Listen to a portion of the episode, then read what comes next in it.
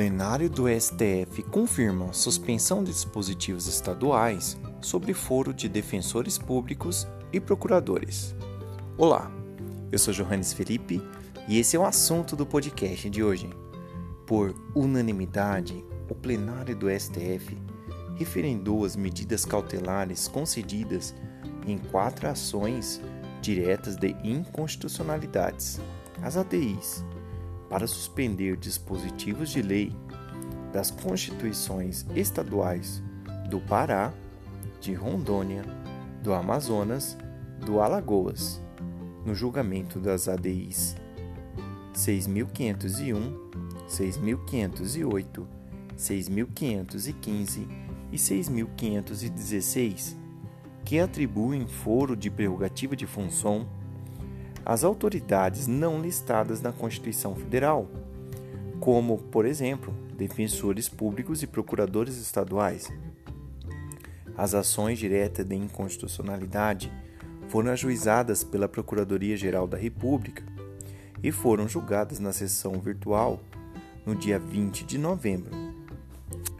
No caso analisado, em seu voto, o ministro Luiz Roberto Barroso, ministro relator, ao analisar as cautelares, afirmou que no julgamento da DI 2553 entendeu que as constituições estaduais não podem estabelecer e estender o foro por prerrogativa de função a autoridades diversas daquelas listadas pela Constituição Federal, que na qual não cita defensores públicos nem tampouco procuradores.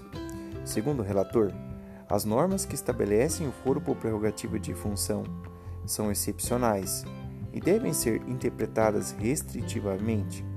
A regra geral é que todos devem ser processados pelos mesmos órgãos jurisdicionais em atenção ao princípio republicano e ao princípio do juiz natural e ao princípio da igualdade.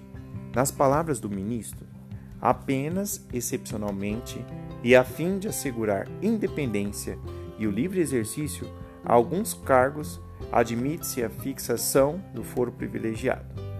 As constituições dos quatro estados previam foro no Tribunal de Justiça para defensores públicos, como o estado de Alagoas e Amazonas, que também incluíam, além disso, os procuradores estaduais. Espero que vocês tenham gostado deste assunto. Siga a gente nas redes sociais. Segue direito e direito.segue. Valeu, tchau e até a próxima.